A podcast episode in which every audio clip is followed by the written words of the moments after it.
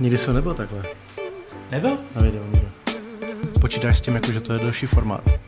Jako třeba hodinka. Okay.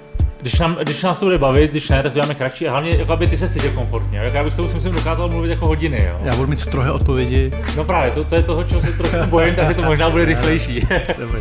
Čiže když se vrátím k té myšlence, o které jsme mluvili, jo, pro mě vlastně strašně zajímavé, že jsi člověk, který rozumí marketingu, online marketingu, uh, stojíš za jednou z nejúspěšnějších českých značek, nebo se za ní podílel, Mhm. v Onlineu, a lidi tě vlastně moc neznají. Jo? A já, když jsem s YouTubem začínal, tak jsi byl vlastně první člověk, komu jsem zavolal, když jsem se chtěl na něco zeptat. Protože Fakt? jsem si říkal, komu bych zavolal, kdo tomu jako rozumí a mohl by mi dát zajímavý hled, jo, což seš ty. Ale vlastně lidi vnímají tvýho bráchu, znají tvýho bráchu, což je ten brand, ten, ten, ten obličej. Ale on samozřejmě jako tu značku nezačal, nestavil sám. Chápu to dobře. Jo, ty, jo, jsi, jo. Ty, jsi, ty jsi mu pomáhal, máte spolu firmu, Mhm. je to tak? Mhm. A než se jako k tomu dostaneme, protože to je jedno z témat, chci probrat, online marketing, takový influencing a tak dále, ty spolupráce jasně. a takové ty věci, které některým, ne některý, eh, kterým řada lidí nerozumí a já bych v tomhle díle chtěl lidem vysvětlit, když začínají a dostávají se do situace, kdy můžou s někým spolupracovat, na co si dát pozor, nebo když budou vlastní značku, když budou vlastní značku, na co si dát pozor. A zároveň možná i firmám vysvětlit, kde se ten svět dneska vlastně nachází. Protože eh, tyhle videa, podcasty sledují dospělí lidi a myslím si, že vůbec netuší, co se děje na té scéně a jak to funguje. Tohle něco, o čem jsi v pohodě se bavit? Jo, asi jo, asi Jo? jo. Když tam bude něco, tak, tak mi řekni. Jo, jo, jo. jako nechci z tebe ani informace, ale myslím si, že ten vhled od tebe může být strašně zajímavý. Jo? Ale já jsem možná vrátím úplně jako zpátky. Jak ty se vůbec dostal k marketingu? To musím zapátrat z paměti, úplně jako upřímně, protože to nevím. Ale bylo to ještě asi v Brně, já jsem z Brna, Aha. A první moje pořádná práce byla Vltava.cz, což byl první nebo druhý e-shop, ono se to jako, tak jako traduje, že možná byli druzí, možná byli první. Mhm. A tam jsem samozřejmě nastoupil na marketing, protože tenkrát eh, ta práce na e-shopu obnášela úplně všechno, od balení, eh, zásilek, přes vystavování produktů a tak dále. Ale časem se z toho vytříbil eh, zajímavý projekt takové velikosti, že bylo potřeba budovat marketingové oddělení tak nějak jsem si to vzal na starost. Takže vlastně eh, s náhodou, nebylo to jako cíleně. Nemám na to školu, nemám žádný jako vzdělání eh, v tomhle směru, ale prostě všechno jsem si vyzkoušel v praxi, takže Jo. takže to je nějaký rok, se bavíme 99, třeba Já jsem když jsem to začal s bublinou, že jo? Jo, jo. Spaska bublina Jo, a Vltava prodávala CDčka, knížky, že jo? Začala s knížkama, Aha. protože patřila pod Computer Press, který vydával. Jasně. A tenkrát byla ta myšlenka vlastně prodávat je i jiným kanálem, než jakoby přes knihkupectví. A Hlavenka, což byl majitel Jirka Hlavenka, tak Jasně. ten přišel s nápadem, prostě uděláme si kopii Amazonu, prostě se jmenoval Vltava. Okay. Ano, už pamatuju, jo, jo. No, a vlastně za začátku se prodávaly pouze knížky Computer Pressu. A až pak se nabírala další nabídka uh, jakoby literatury. Uh, já jsem tam zaváděl prodej CDček, Mhm. jako fyzických Mhm. nosičů v té době ještě, což bylo vtipný, to se prodávalo, eh, nebo ten biznis se dělal tak, že se kupovali v Americe použitý CDčka přes internet, to kupovala Hlavenka sám na sebe. Okay. A to byly CDčka, které hrály v obchodech. Aha. Když jsem přišel v Americe do obchodu, tak ta hudba, která tam hrála, tak tyhle ty CDčka někdo zhromažďoval a postavil si biznis na tom, že tyhle jednokusovky potom prodával do celého světa. A Jirka Hlavenka to tenkrát nějak objevil a kupoval tyhle kusovky, které přišly bez obalu, bylo tam vždycky buklet, CDčko a zadní strana Aha. obalu. My jsme je tady nakrabičkovali a prodávali jsme je za tenkrát ještě jako pěkný peníze přes internet, eh, přes doménu Ucho. A pak se vlastně Ucho sloučilo s Vltavou a pak se začaly nabírat další věci, eh, další sortiment. No. Okay. Takže tvým úkolem bylo tenkrát vlastně pomoci Vltavě prodávat produkty online, chápu to dobře.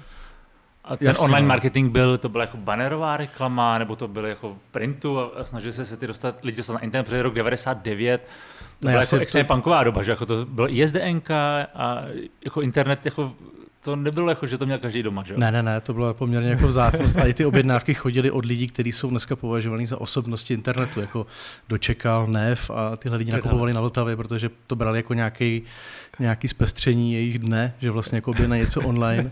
Byla to velká exotika. Já si pamatuju první banner, eh, zase s tím přišel Hlavenka, který to viděl jako inspiraci venku, tak jsme koupili na homepage seznamu a fungovalo to tak, že prostě on napsal Ivo Lukačovičovi, napsal mu, hele, chtěli bychom k vám dát banner. Je to taková věc, takový proužek, lidi na to budou klikat, a my ti za to pošleme nějaký knížky, jsi s tím v pohodě? A on řekl, jo, v pohodě. Na jak dlouho to chcete? A on řekl, třeba na 14 dní zkusíme to. A byla tam obrovská proklikovost, že lidi to neznali, takže Jasně, to bylo no. prostě jako 15-20% lidí, kteří přišli na seznam, klikali na ty banery, takže nám vyletěla návštěvnost, ale ta byla pořád samozřejmě jako v porovnání s dneškem miniaturní.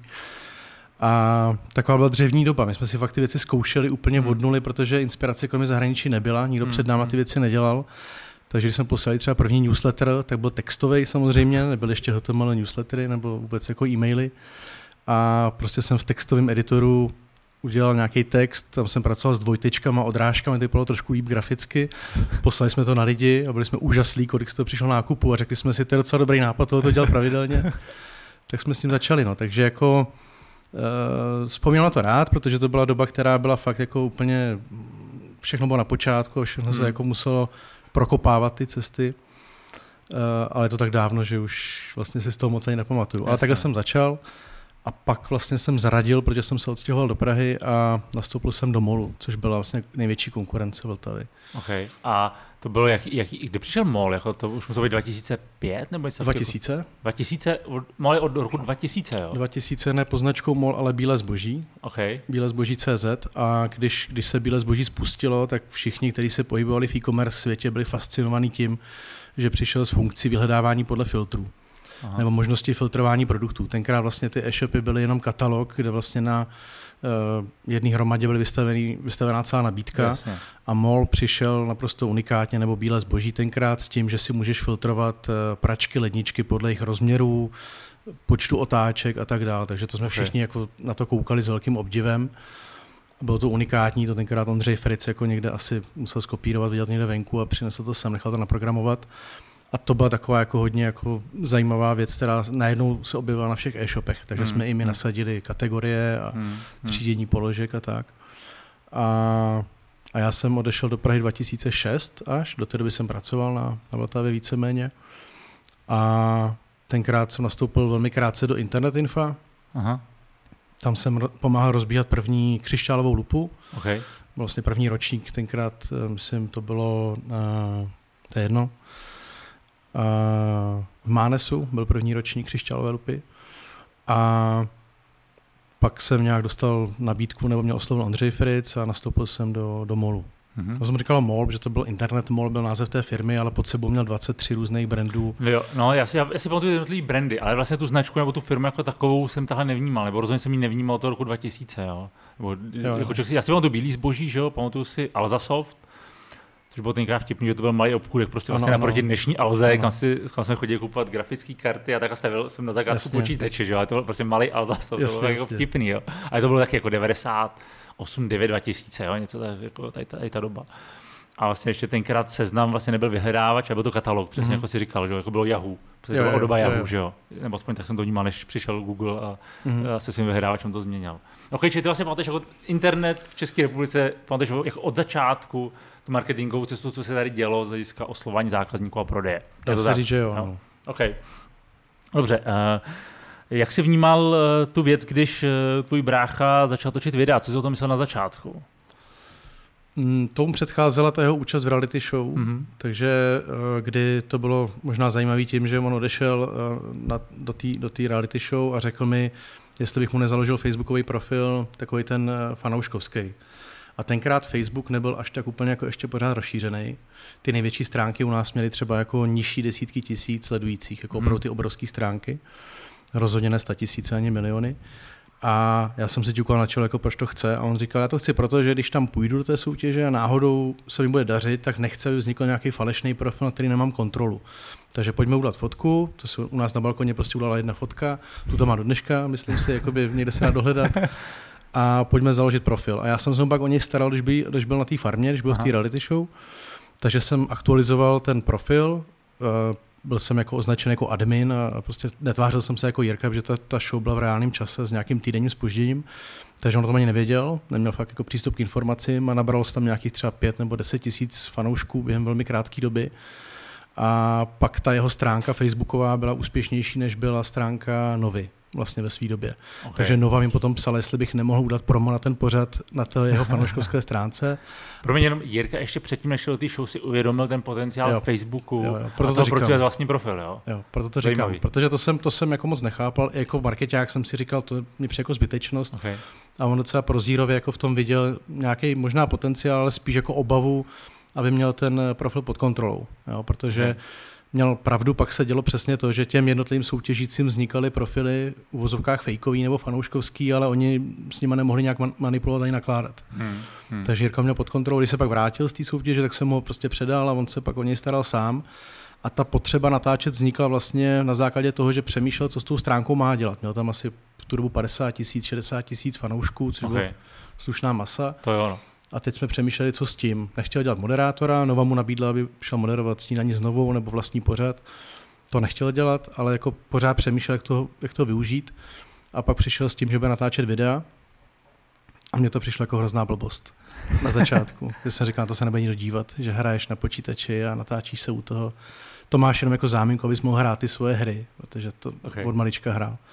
Takže tě brácha v tom trochu jako vyškolil a něco nového naučil. Uh, nebo změnil tvůj pohled. Úplně, Jo, okay. to, to jako přiznám a trvalo to třeba dva roky, kdy jsem ho úplně jako v, tom, v té činnosti ignoroval a myslel jsem si, že to nemá smysl. On jako dva roky sbíral prvních 100 tisíc sledujících, takže to trvalo možná ještě méně. Hmm.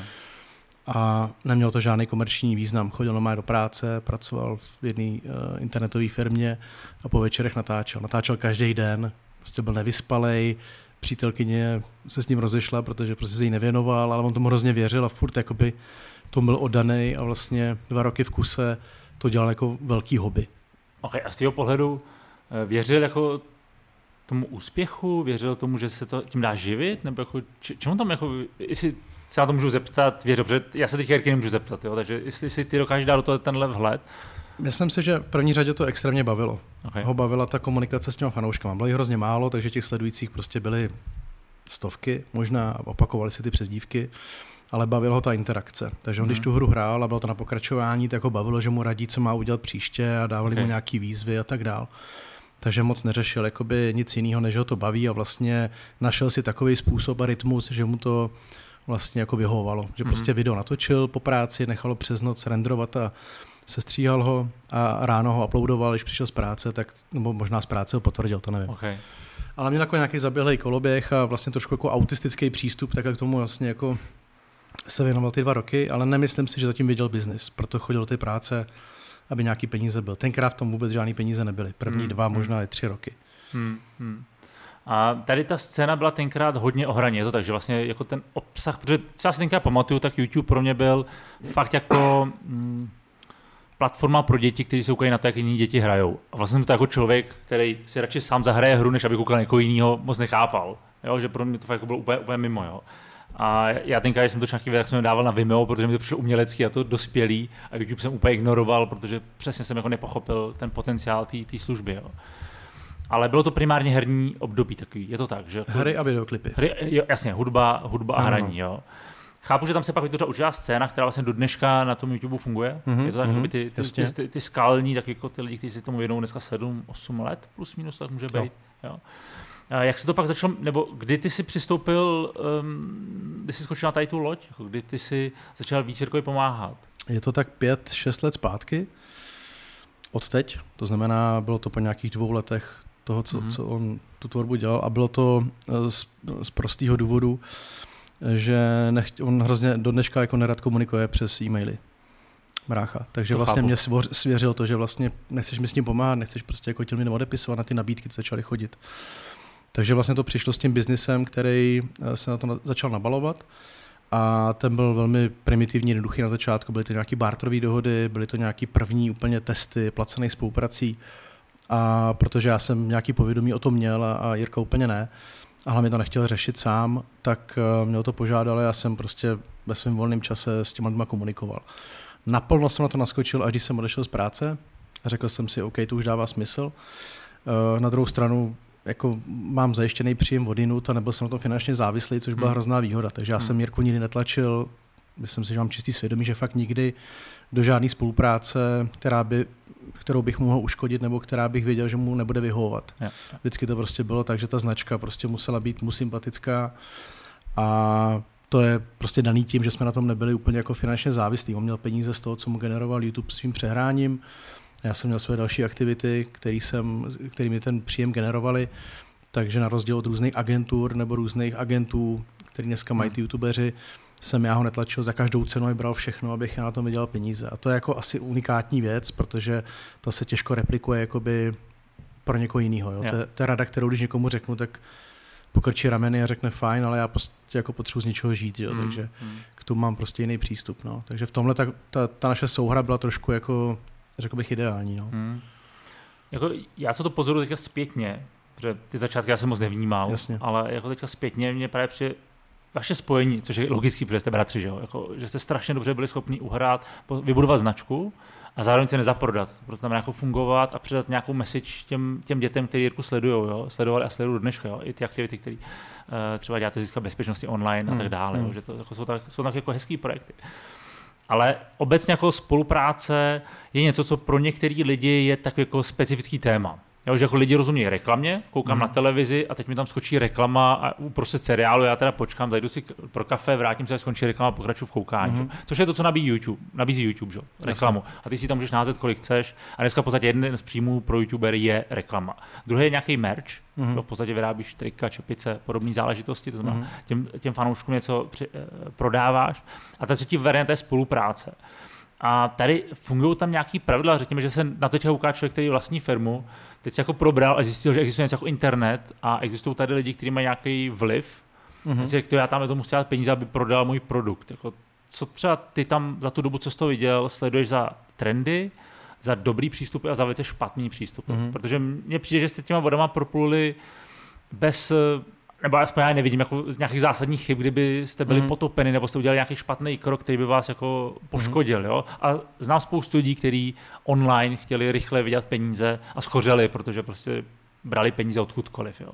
Jsou tam třeba pro tebe nějaké jako pravidla, které si říkáš, tady to je tak jako moje desatero, na který si dáme mm. pozor, protože tady, tahle by se to mělo dělat správně, mm. nějaký kodex.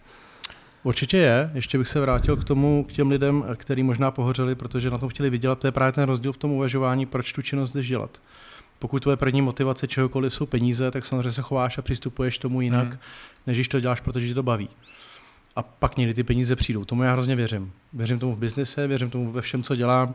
Nemusím vždycky za každou cenu na všem jakoby na první dobrou vydělat peníze, nenatahuji ruku úplně každému, ale věřím, že někdy zpátky si to vrátí. To jsou takový ty moje oblíbené mafiánské filmy, kde vlastně jako něco za něco. Jo? Že vlastně ty někomu pomůžeš a věříš, že se ti to potom vrátí, třeba že on pomůže tobě, až to už potřebovat.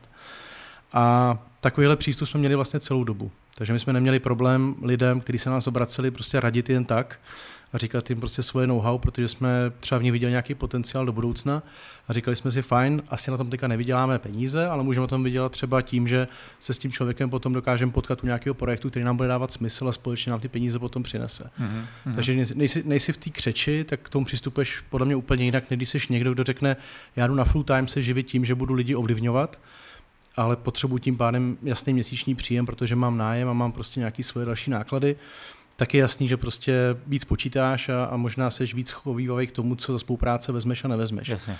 Dneska, dneska naštěstí už jako správným trendem z mého pohledu jsou spolupráce dlouhodobý spíš. Mm-hmm. To dřív nebylo. Dřív prostě nikdo neřešil, jestli se spojí se značkou X nebo Y. Jo, ten přístup byl takový že prostě jako vezmeš tu spolupráci, protože ti nabízejí peníze, ty z těch peněz zaplatíš to, co potřebuješ a jdeš dál. Okay, uh, jako točíš to jako ve, ve velkém tempu, jo? Spousta tvůrců to má ještě pořád dneska tenhle přístup, neláme si s tím úplně hlavu ale to je právě už součástí budování té značky, kdy ty vlastně, jako, když uvažuješ trošku dlouhodobě a řekneš si, hele, moje značka by měla mít nějakou hodnotu v budoucnu, tak přece já k těm svým fanouškům a sledujícím musím přistupovat trošku zodpovědněji. Hmm. Nemůžu prostě jeden týden tvrdit, že něco je nejlepší a za dva měsíce říkat o konkurenčním produktu, že je ještě lepší. Je, to se dneska děje, bohužel pořád, ale míň a míň naštěstí. Jo, jo. Takže uh, i ty tvůrci přemýšlejí nad tím, s kým se spojí, komu zaprodají vlastně jakoby to svoje jméno nebo s kým se propojí. A to je trend, který tady je třeba poslední tři, čtyři roky. Nebyl určitě předtím. Jo? Předtím okay. stačilo, že vůbec byla nějaká nabídka. A... Jo, takže pak to bylo o tom, někdo ti řekl, mluvím o někom jiným, máme tady novou čokoládu nebo prostě nový nápoj, prostřel nám to, jestli videu udělí na to nějakou reklamu v uvozovkách, tady dostaneš peníze a za měsíc jedeš konkurenční jo. produkt, prostě protože můžeš. Jo. Jo. To je to, co se dělo. To se dělo. Jirka se určitě na začátku takových kampaní účastnil taky, nikdy ne tak, že by kon- promoval hnedka konkurenční produkt, ale ty krátkodobé věci dělal taky. Jo, a přesně třeba na čokoládu, že prostě přišla Aha. velká firma, řekla, tady máme nějaký obrovský budget a teďka to zapojíme pět, pět youtuberů, tak na začátku to bral taky tyhle věci. Pak trošku právě, když jsme začali se o tom víc bavit a, a šli jsme víc do hloubky a já jsem mu vysvětloval, co znamená budování nějakého osobního brandu, tak ten přístup jako byl ochotný změnit a vlastně to svěřil potom celý mě. Takže já jsem byl ten zlej, který odmítal všechny ty nabídky a říkal jsem jim, s touhle značkou se prostě spojit nemůžeme. A oni se hrozně divili a říkali, to je za hodně peněz. Já říkám, a o těch penězích to není. Hmm. Je to hmm. o tom, že prostě propůjčíš svoji tvář něčemu. Měli jsme třeba zásadu, o který jsme nikdy moc jako nemluvili, že se Jirka nikdy neobjevil na žádném jakoby externím médiu uh, té značky, třeba na billboardu.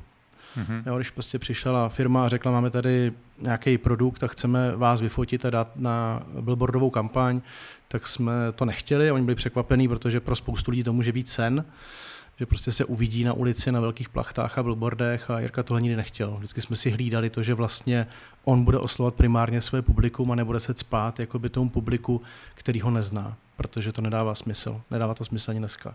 OK, zajímavý. Čiže jste nehledali nový kanál, jak ty lidi o sobě na tom kanálu ne, ne, ne, nekomunikujete. Chápu to správně. Uh, Jakoby ne, šlo, šlo o YouTube, protože jo, jo, jo. jde ti o to lidi, kteří koukají na YouTube, ty jsou pro té relevantní, ne lidi, kteří vidějí banner na ulici nebo tak, billboard. Tak. Chápu to dobře. Jo, jo. Takže okay. prostě Jirka neměl problém jít do, na kanál jiného YouTubera, natočit s ním video, kde jako hostoval, třeba to vzájemně jakoby natočili každý na svůj kanál to je naprosto přirozený, tam to publikum jakoby je relevantní, ale když byl pozvaný třeba do snídaně znovu na rozhovor a oni říkali, to vám to přinese strašně moc sledujících, tak my jsme tady ty všechny věci odmítali a říkali jsme, to, nás prostě jako nezajímá, protože ty lidi, kteří sledují snídaně znovu, neví, kdo je Jirka Král a nebude je zajímat nějaký kluk z internetu, který tam přijde. Jim to přišlo jako atraktivní téma, nám to přišlo, že se cpeme někomu do obýváku, protože v tomhle ten YouTube je kouzelný, nebo vůbec jako by tohle prostředí. Znáš to sám, sledují ti lidi, kteří primárně tě chtějí sledovat. Jo. Maximálně na tebe narazí někdo náhodně, když se tvoje video hmm. doporučí někde v trendech nebo prostě u videa nějakého jiného YouTubera,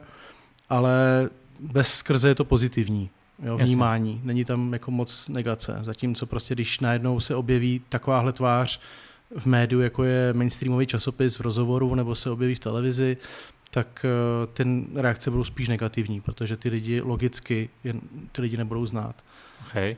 Ale přesto třeba ve Forbesu Jirka dával rozhovor. Forbes byla výjimka, a, okay. ano, jasně. Okay. Vybírali jsme si velmi pečlivě jako ty média, ve kterých se chtěl jako prezentovat. To. Mně se strašně líbí to, to, co říkáš o slově ne. Jakoby důležitost no. toho ne a ten long term pohled. Jo? Přesně. Protože já vlastně, když to dneska vnímám, tak tvoje značka je to nejcennější, co máš protože to, když jednou schoří, tak prostě si schořel, že jo? A já si myslím, že budoucnost bude hodně o tom, že každý z nás bude mít svoji značku, hmm. kterou si nějak jako musí opečovávat, jo? A že myslím si, že pro mladí lidi je důležité tohle slyšet, aby si uvědomili, že to není o tom v 18 být za vodou, ale je to spíš o nějakém jako progresu, postupném jako růstu a dávat si přesně na tohle pozor, jako kam já to své jméno pošlu hmm. a jestli mi to stojí za 10, 100 tisíc nebo milion, hmm. prostě, hmm. jestli, jestli to, jako, jako to má hodnotu. A okay, když to schrnu, tak jedna věc jako přemýšlím dlouhodobě, Uh, druhá, jestli mě ta značka jako vůbec baví, zajímá, Přesně. jestli vůbec ten produkt sám někdy používal, protože když ne, tak je to irrelevantní. Já si pamatuju, když mi eh, když jsem natočil druhý video, fakt asi druhý video, nějaká agentura mi poslala e-mail, jestli nechtěl do videa dát reklamu na jeden kartáček na zuby. a jeden kartáček používal, je super, ale bylo to irrelevantní. Rozumíš, prostě úplná blbost, prostě, že jako, to, to, jako nejde. Jo. Čiže jako ta irrelevance, nebo ta relevance naopak je tam strašně důležitá. Že? Mm.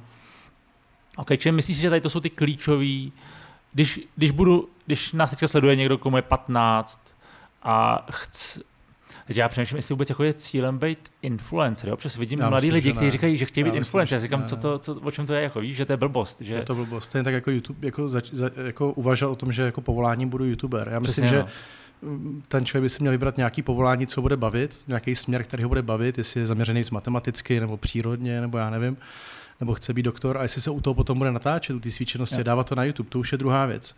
Ale jako primárně chtít být YouTuber, to, Je, jako, je nonsens, že jo? to je nonsens. No, to je, to, je, to je prázdná schodápka, že jo? Pro ně musíš mít nějaký know-how, nějaký obsah, který, a YouTube je jenom platforma, přes kterou to pošleš ven, že jo? Přesně, což byly ty hry na začátku. jo. Jo, jo, prostě ty lidi uměli hrát ty hry a v tom, na, na tom vlastně vyrostli. Dneska těch směrů samozřejmě na YouTube je víc, rozumíš technice, tak prostě o tom mluvíš, je to naprosto relevantní, lidi to vezmou, protože rozumíš technice. Kdyby si začal jako no-name člověk na YouTube rovnou mluvit o technice, budeš to publikum získávat daleko složitěji Mm. A ta cesta bude delší a nebo, pak to přestane bavit. Jo, jo. Jo, takže. Jo. Mně přijde, že se tady pak jako překlápí do jakýsi reality show, že ty lidi vlastně jedou jako formu reality show a pokud jsou strašně zajímaví, jo, třeba, když se, když se tím zamyslíš, tak Casey je vlastně reality show, Mhm. mm-hmm. je to tak. Jo. jo. jako on točí svůj život, jo, my, my třeba jako Marquez, ten za Jasně. mě jede jako tech, prostě rozumím tech, Jasně. jedu, jedu tech, jo. Casey je za mě, tady to je vlastně jako můj život, ale má tam nějakou nosnou myšlenku, že jako vezme si nějaký nápad, nějakou, jako něco, co bych chtěl těm lidem prodat, teď myslím produkt, ale nápad, mm-hmm. jako pohled na svět a vlastně jim prodá pohled na svět. Aspoň tak já to vnímám, nevím, jestli to jako vidíš podobně. Já si myslím, že k tomu se dopracoval, ale Mhm. na začátku v podstatě to byl jako velmi dobrý filmař. A, jo, OK. Aha. To znamená, on akorát to byl platformu, na který se mohl velmi rychle zkoušet svoje, řekl bych, jako umělecký know-how znalosti, který nabyl z pohledu jako stříhání a, a tak dále, protože ty jeho videa vizuálně byly naprosto unikátní, na. YouTube, když začínal.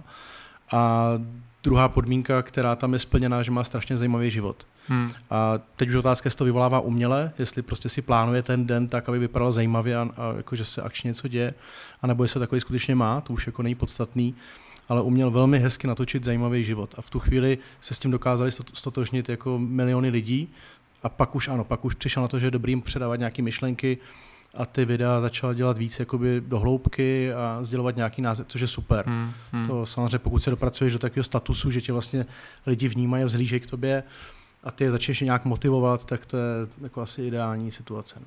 Okay. Ještě, ještě chvíli zůstanu tohle tématu. Jo. Um, tvůj pohled my versus svět, jak se liší česká online scéna z hlediska spolupráce firmy, značky a ti influencery versus zahraničí. Vidíš tam nějaký rozdíl, protože ty cestuješ část roku ve Spojených státech a jako sleduješ, jak jsem pochopil, hodně americký YouTube nebo Hmm, hmm, celosvětový YouTube. Je tam třeba pro tebe tak já to vnímám tak, že to, co se stane zahraničí, se časem pře- přenese k nám, že jsme Mhm. tak jako dva, tři roky za západem, což je super, protože víš, co přijde. Jo? A vidíš tam třeba ty nějaký trend, který teďka už je v zahraničí a k nám se přesouvá, nebo je tam úplně jiný pohled, jak na to lidi koukají.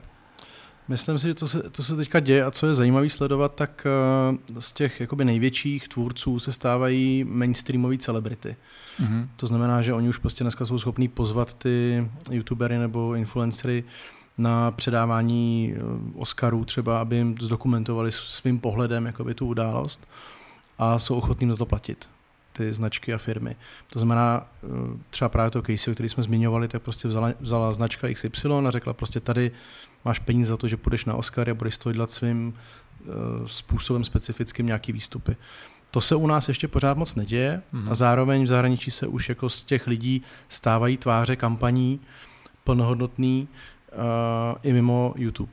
Dneska to prošlapuje možná teďka jedna aktuálně firma s plavkama, která si umístila youtuberku Aničku Šulcovou na, na své billboardy.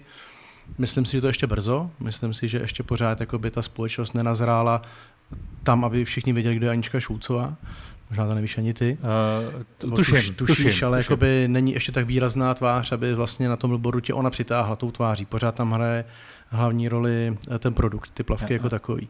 Ale v zahraničí se to děje naprosto běžně. Aha. Jo, ta Lisa, která vlastně chodila s Davidem Dobrikem, tak prostě už má své pořady na Hmm, hmm. normálních televizních kanálech a na Netflixu a tak dále. Takže jako prolíná se ten, ten svět víc, jakoby vystupují z YouTube. Uh, u nás se to ještě pořád nedaří a myslím si, že to je právě proto, že ty lidi nemají vybudované ty značky. U nás prostě jakoby pořád ještě do sledování uh, přichází víceméně náhodně. Bavíme-li se Mhm. třeba zpátky o těch herních youtuberech. Hrozně málo z nich dneska dokáže přitáhnout třeba na offlineovou akci nějakou pozornost. Vyzkoušeli jsme si to párkrát když se dělá nějaký meet and greet s těma youtuberama, tak vlastně to není až taková davová psychóza, jak by si čekal, když, tam, když oznámíš dopředu, že tam ten člověk přijde. OK, já tady kouknu na youtubering. Naprosto výjimečná událost. Okay. Tam jich je 15 pohromadě, ale jo. když uděláš meet and greet, já nevím, jsme dělali teďka v Zetku, nebo uděláš v nákupním centru, tak OK, přijdou tam jako stovky lidí, ale není to jako davový šílenství typu, jako když tam přijde hudební kapela třeba. Okay.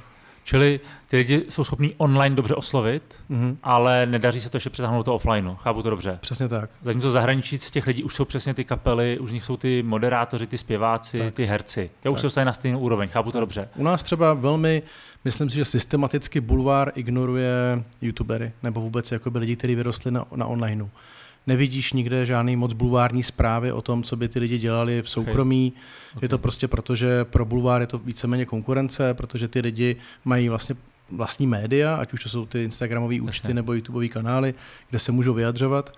Takže pořád raději napíšou o c celebritě, nějaký moderátorci, která tamhle v 6 večer na b kanále má svůj pořad. Ale Jasně. pořád jako jí tlačí víc, protože uh, oslovuje ten mainstream, protože na tu televizi se pořád dívá víc lidí, než kolik lidí sleduje ty jednotlivý kanály těch, uh, těch uh, youtuberů.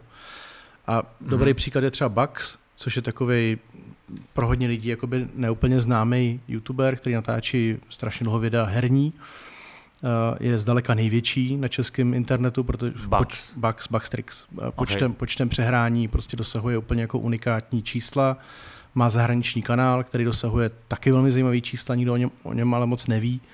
A, a ten kluk si prostě žije svůj život a vydělává velký peníze YouTubem a vlastně tím, že nebuduje svoji značku, ani to nepotřebuje, stačí mu prostě ten příjem, který mu generuje ten YouTube jako takovej, tak ho nikdy neuvidíš v žádný kampani velký nebo hmm. žádná značka ho neosloví. Třeba. A vlastně to nemá logiku, že aby ho vůbec oslovovalo. No svým Jakoby... zásahem by to logiku mělo. Kdyby to byl relevantní produkt, tak jasně, si myslím, jasně, že okay. on má velmi zajímavý čísla pro ty značky, ale prostě ho ignorují, neznají ho a raději znají ty jména, které jsou propírané v normálních médiích. Jasně, mělo by to smysl v onlineu, na té jeho platformě, chápu to správně, jo, jo. ale dát ho do toho blesku ne, no to nemá ne, logiku. To ne, to ne, to jo, ne.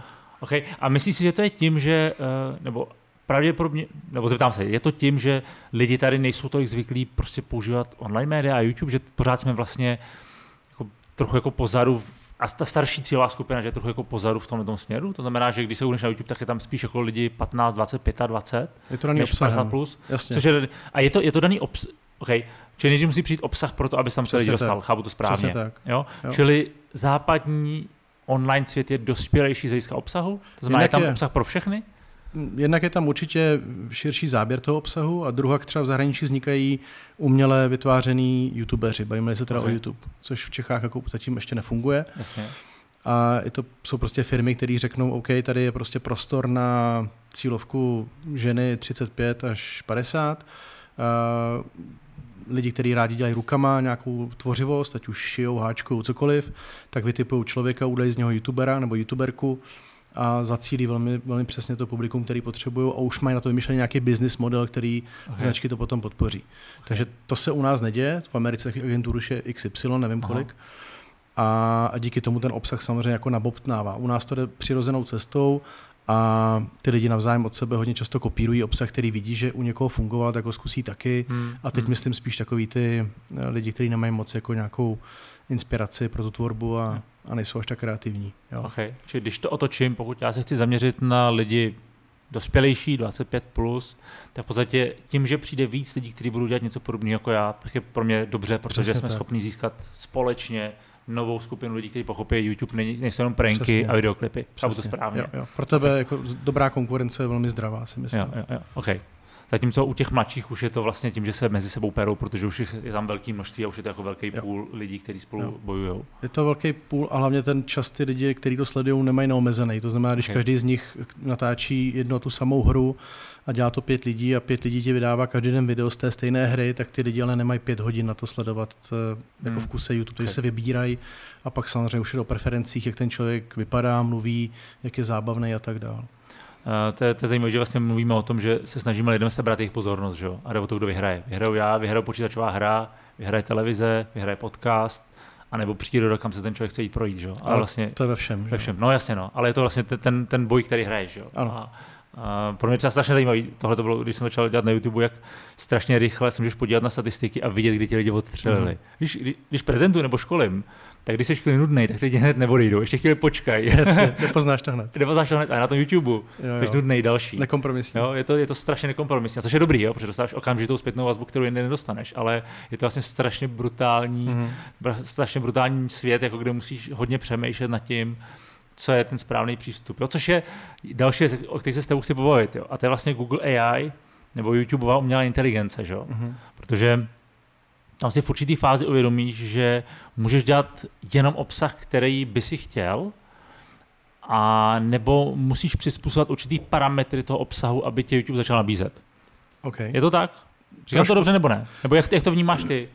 Říkáš to dobře, ale tím, že to je věc, kterou nikdo neumí jako pořádně rozklíčovat, tak jsou to jenom domněnky. OK, dobře, no jasně. Čili jinak, jsou určitý věci, které Myslím, že jsi to jednou použil, když jsme se o tom bavili, že YouTube v podstatě funguje trošku jako magazín. Mm. Že máš nějakou titulní stránku, máš mm. nějaké titulní nadpisy, vlastně promuješ ten magazín. Když mm. ta titulka je zajímavá, tak si lidi ten magazín koupí. Nebo jsou lidi, kteří se koupí vždycky. Jasně. Protože to je oblíbený magazín a očekáváš, že dostanou to, co potřebují. A pak je skupina lidí, kteří se koupí právě proto, že je tam ta zajímavá titulka. Mm. Je to tak. Jo, jo. A YouTube funguje podobně. Mm. Jo, vlastně já se bavím s lidmi a oni řeší hodně obsah, který samozřejmě, já vnímám, že obsah je důležitý, ale bez formy dneska už obsah jako nikoho nezajímá. Mm-hmm. Se obávám, nebo že musí být ten obsah být velice specifický. Jo? Čili v podstatě ty řešíš tu fotku a tu titulku a to, co tam napíšeš do toho, na tu, na tu první signální, kdy ten člověk na YouTube a tam vyskočí 20 malých ikonek, mm-hmm. 20 videí, které si může přehrát, a teď ty chceš, aby se trefil do toho tvýho, že jo? Protože to je ta hra, kterou tak trochu hraješ. V podstatě jo. Je to tak? Jo, budeš o pozornost, jasně. Jo, a pak se samozřejmě bavíme o tom, kolik máš reklamy ve videu, Protože reklama je to, na čem YouTube vydělává. To znamená, když tam nemáš reklamu, jsi možná méně zajímavý, než když tam dáš vlastně víc reklamy. Pro YouTube. Pro YouTube. Jasně. Přesně tak, pro YouTube. Jo, lidi ti řeknou, tady je strašně reklamy.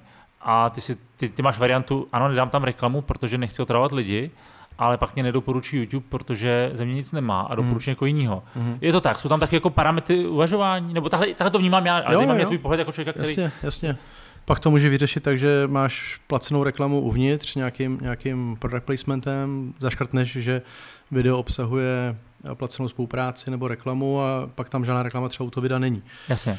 A jsi pak zajímavý pro YouTube na doporučování? Jsi zajímavý pro YouTube, pokud víš jak na to. Pokud, uh, jako já pořád tvrdím, že třeba trendy, jednak teda jsou strašně přeceňovaná věc, i když je to jedno z tlačítek nebo záložek na mobilu. Dneska ta konzumace probíhá především na mobilu, takže jako lidi tam hledají inspiraci, na co se dívat a třeba zajímavé je, že v Americe ty trendy se mění opravdu jako po 24 hodinách skoro. Mm-hmm. To znamená, jsou tam opravdu jako aktuální videa, ne jako u nás, kdy tam prostě vysí jedno video týden a postupně klesá v tom žebříčku. Jo, ten svět je daleko jako rychleji uspůsobený tomu. Já jsem přesvědčený o tom, že z trendy se dá ručně manipulovat, že prostě pokud někdo i v české centrále eh, Google potřebuje nějaký video potáhnout nahoru nebo naopak se střelit, tak to může udělat ale dělají to naprosto jako výjimečně nebo spíš podle nějakého svého uvážení, takže dostaneš se tam i s placeným videem, eh, pokud to placený video bude domluvený třeba od někoho, kdo má dobrý kontakty na YouTube. Okay. Jo, okay. Ale jako je to velmi neobvyklá věc. Většinou jakoby, čím víc reklamy, tím přirozeněji a rád tě posouvá YouTube nahoru, protože z toho má víc peněz, logicky. Mm, mm, jasně no. Ale jako, to je, to je to třeba, co, jak já YouTube dneska vnímám jinak, než jsem začínal. Mm. Na mhm. začátku to pro mě bylo, udělám obsah, který udělám tak přesně, jak chci, a najednou si uvědomit, že tam jsou určitý parametry, získá délky videa. Jo? Mm. Jsou, jsou formáty, které nechceš dělat dlouhý, protože prostě ty lidi neudržíš a spíš je to jako rychlejší. Někde třeba tady to zase formát, který je jako hodně dlouhý a víš, že lidi se opravdu mě spíš pustí jako podcast, mm. než jako, že budou na tebe hodinu koukat že pravděpodobně nebudou, jo. Teď jako, myslím obecně, prostě, že si prostě pustí v prohlížeči a budou dělat něco jiného, že? protože tady se jako nic neděje. Jako, tady je fakt jako primárně o tom audio. Jo. Čili tady to je třeba pro mě zajímavé. Já jsem pochopil, tady to byla jedna z věcí, která třeba vedla k tomu, že Jirka se rozhodl ukončit eh, YouTube. Je to tak nebo ne? Tohle úplně není přesně ten, eh, ta, ta, věc, ta věc z těch, z těch algoritmů a z, toho, eh, z těch věcí, které jsou na pozadí. Spíš eh, Jirkovo znechucení potom pramenilo z toho, že jeho videa byly doporučované u videí, které nebyly relevantní a naopak. To znamená, u jeho videí se objevovaly prostě v recommended videa, které s ním absolutně nesouvisely. A to je věc, která se stala nebo změnila třeba tři roky zpátky, tuším. Mm-hmm. Do té doby, když se natočil hr, nějaký díl z nějaké hry, tak zcela logicky se u tebe doporučovaly videa z té stejné hry. Třeba i různý jiný kanály, ale to ti nevadilo, ale prostě když si točil Minecraft, tak tam byly Minecraftové videa. Okay. A pak najednou nějak přišla změna algoritmu a YouTube zaznal, že je dobrý tlačit nahoru nový tvůrce, protože si jim tam pořád omínali asi jenom ty velký. Navíc upozadili úplně hry eh, pryč, ty vlastně se podíváš, tak v hmm, trendech hmm, nevidíš žádný hmm, herní hmm, video, je, je prostě pravda, no. oddělený bokem. Přitom pořád to je jedna z po videoklipech, bych řekl, z největších uh, počtu přehrání, budou pořád ty herní videa. Ale uh, tu chvíli prostě u tvých videí začaly vyskakovat videa, které třeba jemu vadily. Jo, protože si řekl, hele, já nechci úplně, aby jako u mě tady byla, já nevím, TV Twix, který prostě jako nemám rád a se kterým prostě jako bych se jiný nespojil a prostě proč jsou moji diváci odváděni místo, aby šli na další díl, na další moje video, proč jsou odváděni někam jinam. A to okay, je něco, zajímavý, co, zajímavý. Jako, s čím se asi neměl stotožnit. A myslím si, že to vadí dneska všem tvůrcům. Mm, to, to musí vadit mm, taky, když u tvého videa mm, se zobrazí nějaký úplně pidi kanál, řekneš jako proč, jako že teď já hmm. jsem na tohle téma natočil víc videí, proč, ty, proč těm lidem nedoporučují YouTube jako by relevantní obsah? Uh, budoucnost. Jak vnímáš budoucnost YouTube, Facebook, TikTok, eh, Instagram? jako co si myslíš, uh, že, že, že bude úspěšný a co naopak si myslím, že bude jako ztrácet, jo. Uh, protože třeba teď jsme v přestávce se bavili o rychlosti, o tom, jak dneska jako je rychlej střih, krátké věci, chceš informaci teď, hned, což se mění i třeba na YouTube, a na tom, jak ty lidi tvoří, že prostě dělají rychlej střih a krátký videa. Jak si myslíš, že nás tohle bude ovlivňovat a která z těch platform, což třeba TikTok je 15 vteřinový video, že? který já dneska nechápu, hmm, jak hmm. to lidi jako můžou konzumovat, ale ta síť je strašně rychlá, že? jde, jde strašně nahoru. Uh, u nějaké věkové skupiny Aha. je nutno poznamenat, že jako tom to nepřekročí asi 15-16 let, myslím si. Takže nemám mít na TikTok, nedoporučoval ne, ne, ne, bys to. bych to nedoporučoval. Stejně jako už nemusíš na Snapchat. Uh, kdybych tu budoucnost znal, tak si budu vsadit samozřejmě a koupím si akcie těch firm, kterým budu věřit, ale, ale ukazuje se, že lidi začíná bavit video a uh, fotoformát daleko víc než, než psaný text. Mm-hmm to vidíš i kolikrát i na tom Instagramu, když člověk pošle jako fotku a dá k ní dlouhý komentář, tak tam jsou občas jako ohlasy typu, to je moc dlouhý, to nebudu číst, protože jsou zvyklí prostě jenom konzumovat vlastně uh, uh, audiovizuálně, nikoliv jakoby ten, uh, tu psanou podobu popularita podcastů, popularita audioknih jde nahoru, hmm. takže hmm. myslím si, že čím dál tím víc jakoby bude podstatnější sluch, sluchový věm a, a audiovizuální než, než ta psaná forma. Je to možná škoda, hmm. protože tou psanou formou jako můžeš sdělit daleko hlubší věci možná. Eh, vždycky se říká, že lepší je knižní předloha, než potom ten film. No málo kdy se stane, hmm. že ten hmm. film by překonal tu knižní předlohu. Hmm. Ale tam prostě asi ta doba směřuje. No. Máme čím dál tím méně času, máme, jsme přesycený informacemi, tolik informací, jako máme dneska dostupných vlastně v kapse, jsme neměli nikdy, takže lidi si můžou vybírat a, a selektovat vlastně čemu ten čas budou věnovat a, a chtějí zastihnout možná co nejvíc toho obsahu, takže konzumují hrozně rychle, jsou netrpěliví. Okay. No. A je vlastně úspěšný povrchní obsah. V podstatě jo, no. Je to, je to jako... Je to smutný, ale to je tak. to smutný, ale myslím si, že to je tak a že tam ta doba směřuje. Možná hmm. proto ten Facebook sice je dneska jako nutnost, protože ho používá, nevím, v České republice přes 95% lidí eh, starších 16 let a jsou tam ty starší generace dneska, ale je to taková jako tlachárnička, není to hmm. vlastně ničím jakoby už výjimečný. Hmm. Hmm. Je tak jako must have a z těch nových sociálních sítí jsou pak ty extrémy, jako je ten TikTok, který je to TikTok nebo TikTok? Já to říkám, TikTok, ale nevím, jestli to dobře. Já říkám TikTok. TikTok. Já nevím musím někde dohledat tu výslednost, abych to říkal blbě. Musíme zvolat do Číny, jak se to správně vyslovuje.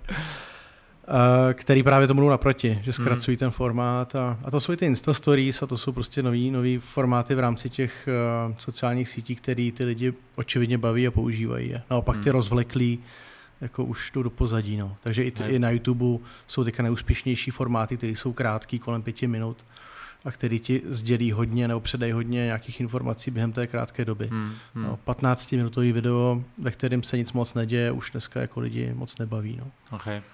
Eh, já jsem zvědavý poměr tohodle jako podcast versus YouTube video. Hmm. To je tak jako zajímavá metrika.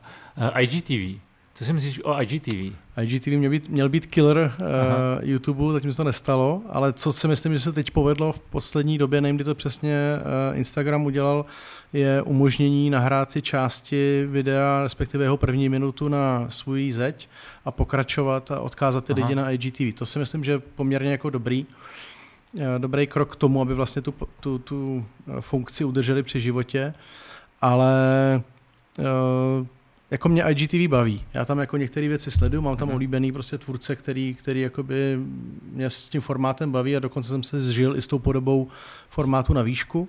Mhm. Nemám s tím dneska problém a na začátku Mhm. jsem na tím kroutil Mhm. hlavou, Mhm. protože ten zvyk byl vždycky přesně opačný, co se konzumace obsahu týče, ale uh, asi to bude spíš jako doplněk, nebude to Mhm. asi nic samonosného, co by ohrozilo nějakou videoplatformu. No. A není to problém reklamy? Prostě to, že tam není reklama, kterou ty... Že to nejde monetizovat? No, že to nejde monetizovat. Může být, otázka je, co by to udělalo, kdyby tam tu reklamu šlo vkládat, kolik lidí by se do toho aktivně zapojilo Hmm. a kolik tvůrců by ten obsah bylo motivovaných vytvářet. Hmm. Ale i když tam jdou udělat pěkný čísla už dneska, tak uh, vlastně spíš na to tak nějak jako přirozeně lidi nemyslí. Mně Hmm. přijde ty tvůrci. Hmm, máš Jo, že to no. nenapadne, že prostě radši natočíš, pokud máš YouTubeový kanál, video na YouTube a stačí ti minuta na to, aby si sdělil nějaký sdělení v rámci svého Instastory. svý, Hmm. svý Instastory nebo té zdi v rámci videa. Máš pravdu. Hmm. Tohle bude určitě jako zajímavý. Um, dobře, uh, co teď nejvíc děláš? Potom, co Jirka, Jirka skončil, čemu se věnuješ? No, my máme víc práce než předtím, takže ono to je právě tak, jako, že to navenek vypadá, že, že neděláme nic, ale... Takže to není roční dovolená teďka. No, cashby, cashby. Uh, v podstatě, čemu se věnujeme nejvíc a co mi teďka bere nejvíc času, uh, kromě jako aktivit, které dělám bez Jirky, uh, tak uh, je poradenství firmám. To znamená, my prostě firmám radíme, ať už s nějakou kreativou ohledně jejich kampaní, ať už právě třeba s propojením s nějakými influencery a tak. Teď to asi budeme formalizovat pod nějakou hlavičku, Mhm. neříkám přímo agentura, ale vytvoříme to, zastřešíme to nějakou značkou, tyhle aktivity, které děláme. A to se přizná, že mě baví, protože stejně jako jsme si vybírali spolupráce na YouTube, když on byl ta tvář, tak dneska se vybíráme hodně s kým dělat, kdo nás baví, ať už personálním obsazením v té firmě, nebo ta značka jako taková. A to nám teďka bere jakoby nejvíc času, takže jsou to různý, já nevím, interní školení pro týmy, které spravují sociální sítě Okay. a, a tak. No. Takže to know- know-how, který jste nabrali, v podstatě teďka předáváte dál. Jo.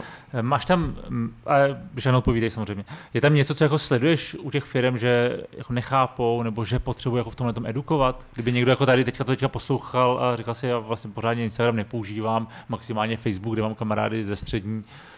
Je tam něco, jako, kde ty firmy jako hodně narážejí nebo vůbec jako nepochopili jeden ze základních konceptů nebo něco dělají úplně jako totálně špatně a neměli by? Je tam několik věcí. První z nich je, my jsme si spolupráci s influencery nebo na sociálních sítích vyzkoušeli, nefungovalo nám to, tak jsme si to očkrtli a už to dělat nebudeme. Aha. To je takový první jako pro mě neúplně pochopitelný mýtus, protože když zadávám bannerovou reklamu nebo zkouším PPCčko, tak prostě tak dlouho testuju, než se mi to podaří prolomit a najdu ten správný model v té inzerci, že, že v něm pokračuju.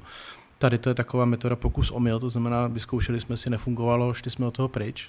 Nerozumím tomu a děje se to. Ok, čili eh, ty firmy se k tomu tohle nevracejí, tady tomu způsobu marketingu, přes, a je to spíš tím, že toho udělají blbě na začátku. Buď to Chápu udělali to. blbě, nebo si brali blbý lidi Jasně. na spolupráci, nebo to neuměli vyhodnotit, nebo to byl neúplně Jo, jo, jo. relevantní produkt pro, to, Jo. pro tu cílovku, kterou se snažili oslovit a tak dále. Těch faktorů právě Mhm, může být ok. strašná spousta, ale oni prostě si řekli, influenceri nefungují.